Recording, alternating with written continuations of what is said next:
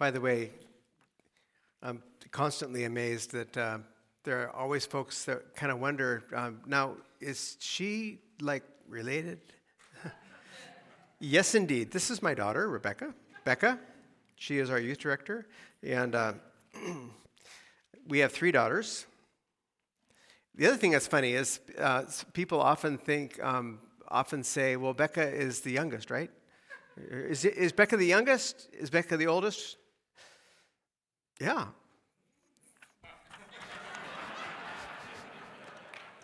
I'm not going to go there. Are you kidding? You'll have to find that out. So this morning we start something really new and really exciting. This is not only a new series, but it is a new initiative called Vital Congregations, and there are. This is the logo for the Vital Congregations. What do you see in this logo that reminds you of something else in the room? Right, so we've had this word vitality up on our wall since last fall, and we had a series on vitality in the fall, kind of preparing the way, and what you may not know is that our congregation has joined with a lot of other congregations all over the country in an initiative called the Vital Congregations Initiative, and today is our first Sunday in that initiative. It's really a 2-year process that we'll tell you more about as we go along, but it begins with a 7-week series that's going to take us through the season of Lent as Pastor Dan and I are preaching. There's also small groups that are meeting during Lent. I think we still have room in some of the small groups. Am I right, Dan, if people still want to sign up for those small groups? Yep, so if you're interested in being in a small group that's going to be looking at the 7 marks of vitality throughout the weeks of Lent, let us know by marking that on your bulletin insert card, and we'll get you connected with the group. But there are 7 marks of vitality that have been identified in this initiative that I want to mention this morning, and then I want to tell you a little bit about the other churches that are involved in that. But the 7 marks, starting with today, are number 1, lifelong discipleship formation. We're going to talk more about that today. Number 2, intentional, authentic evangelism. This is sharing the good news of Jesus Christ, not just acts of kindness, but actually daring to speak the gospel of Jesus Christ. That's a mark of vitality in a church. Number 3, outward incarnational focus. This is the process of learning to focus beyond our own walls, into our neighborhood, and taking the light of Jesus Christ into our community. That's a mark of vitality in a church. Number 4, empower servant leadership. This is not just hiring the best pastor or burning out your good volunteers, but this is supporting the use of spiritual gifts for all the people who serve, not just monopolized smaller groups of power in the church, but everyone exercising their spiritual gifts by empower servant leadership, and that's a mark of vitality in the church. The 5th is spirit-inspired worship, remembering that worship is about God, not about us. We get to come on holy ground, we get to encounter God and experience wonder as we celebrate God together. That's a mark of a vital congregation. The 6th mark, caring relationships. Instead of a closed, judgmental community maybe, but rather people finding freedom to share their stories, encounter the Savior, and ask for help in a community that's safe to do that. That's a mark of vitality in a church. And finally, what's called ecclesial health. Ecclesial is basically a word that means just in the church. Church health. Understanding why we're a church community. Understanding how we're a church community in practice. And prayer permeating all of that. Nurturing and supporting the health of everyone in the church, including those in leadership. So, 7 marks of vitality that we're going to be looking at one by one as we go along. You're going to be hearing more about these in the next year and even into next year a bit. And this is one of those opportunities we have as a church to be in connection not only with each other but also with other congregations. And as a way of illustrating that, I want to show you the opening video that was just shown this last Thursday night at our presbytery meeting. Our presbytery is when all the church leaders kind of come together. We do that from time to time. We had a meeting this last Thursday, and if we have that video ready to play, I'd like to show you the beginning of the process for all these different churches. So let's watch.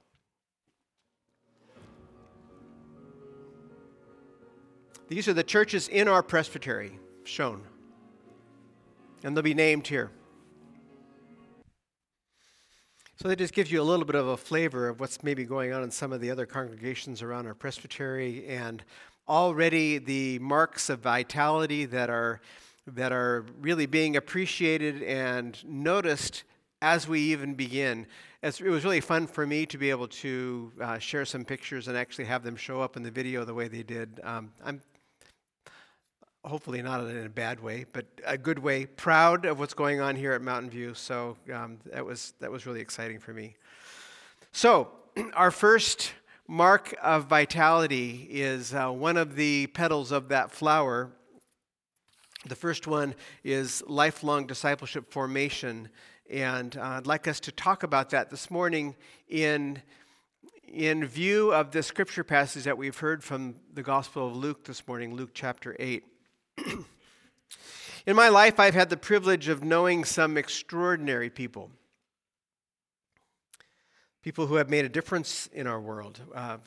And one of them was a very tall, quiet man who attended the church we served in Seattle, Bethany Community. His name was Max German. He was the director of the School of Education at Seattle Pacific University. And he was a veritable math and statistics wizard. But around Bethany, this gentle giant of a man was kind of famous, not for his honored position at SPU or not for his prestigious PhD in mathematics from Stanford University, but because of a comment that he made one time. It was a comment that illustrates, I think, that he understood the truth Jesus was getting at in the parable that we heard this morning.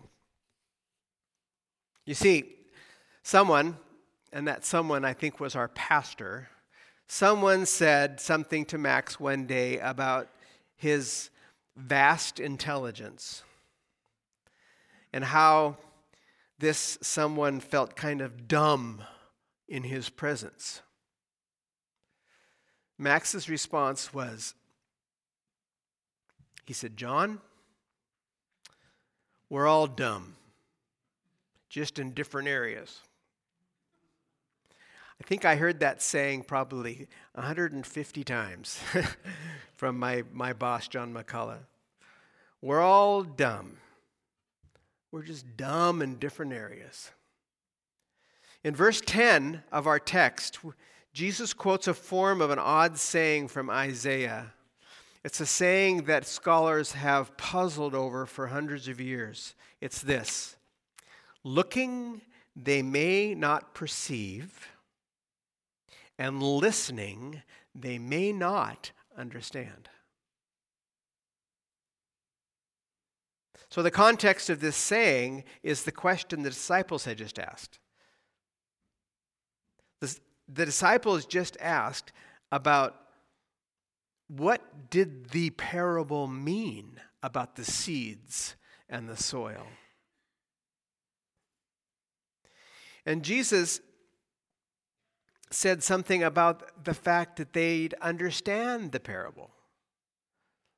But clearly they didn't, because they had to ask, what does it mean? How do you feel when someone tells a story And everyone seems to get it except you. You feel kind of stupid, kind of dumb. As the youngest child in a big family, this was often the case for me. People would talk about things, and I had no idea what they were talking about. And I learned to act like I got it, even when I didn't. Just kind of nod, you know, oh, yeah, I get it. Do you do that?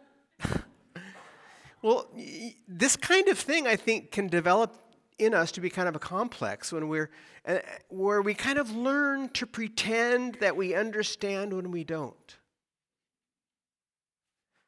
Perhaps even to the point that we become resistant to new ideas.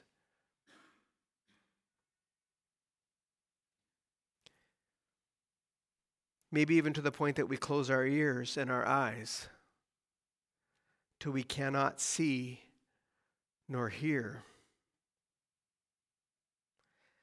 It seems that it's important to understand what's going on and the meaning of a story, the interpretation of a parable, and yet Jesus seems to say here that most people won't really understand his parables.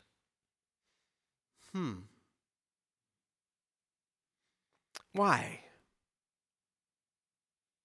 Well, according to this Isaiah 6 quote, it's because they can't see nor hear, even though there's nothing physically wrong with them.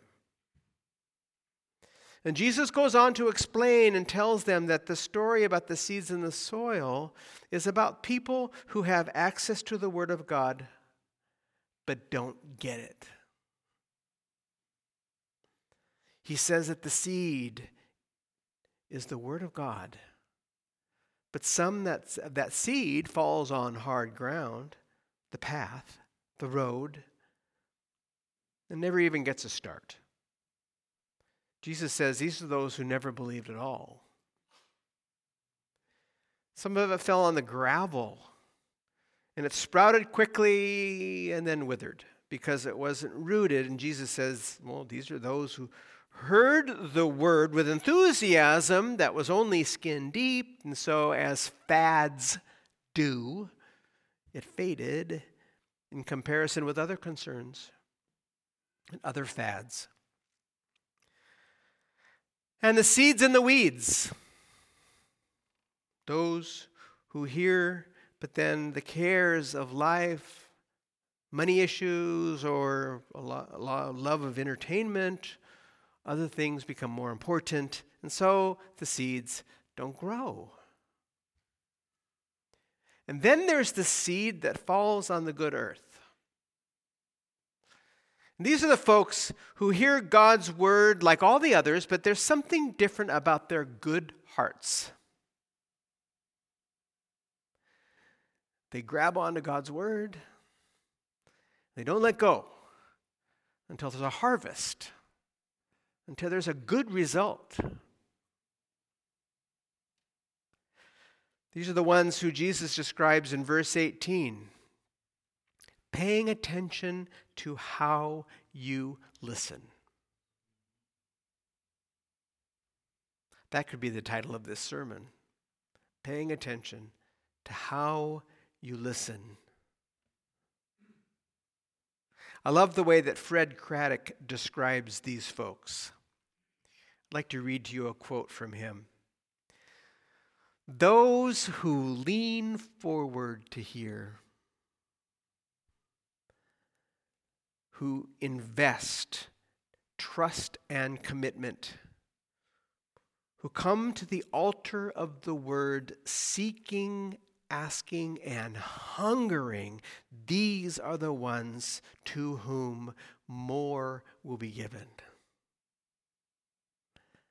Those who think they already know, who acknowledge no blindness, who listen with ears and register only likes and dislikes, who fold the arms across the chest waiting to be convinced or entertained, who want information without obligation, these are the ones who discover painfully that even what they thought they had was taken away.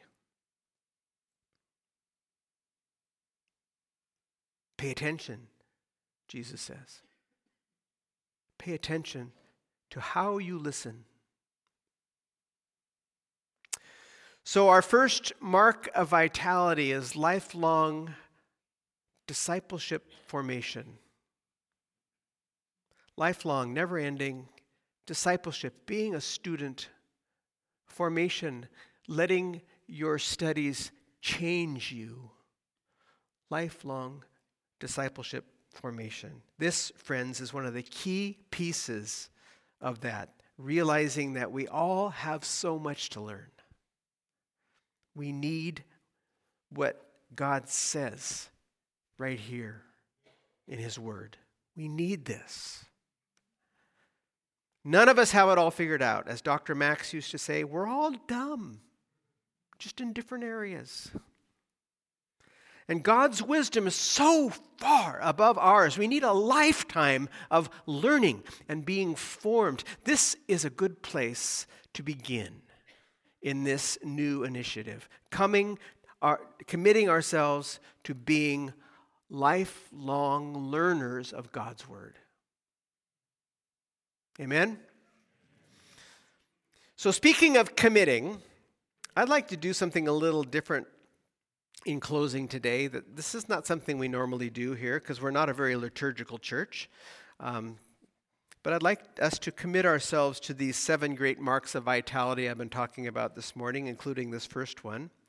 And I'd like us to begin like this. Using the 7 marks of vital congregations, I'm going to ask you to commit with me to this initiative, really being commissioned into revitalizing our service to God through the opportunities that are going to be offered us in these next 7 weeks and during the process as we become more and more a part of the Vital Congregations Initiative. I'm going to ask you 7 questions.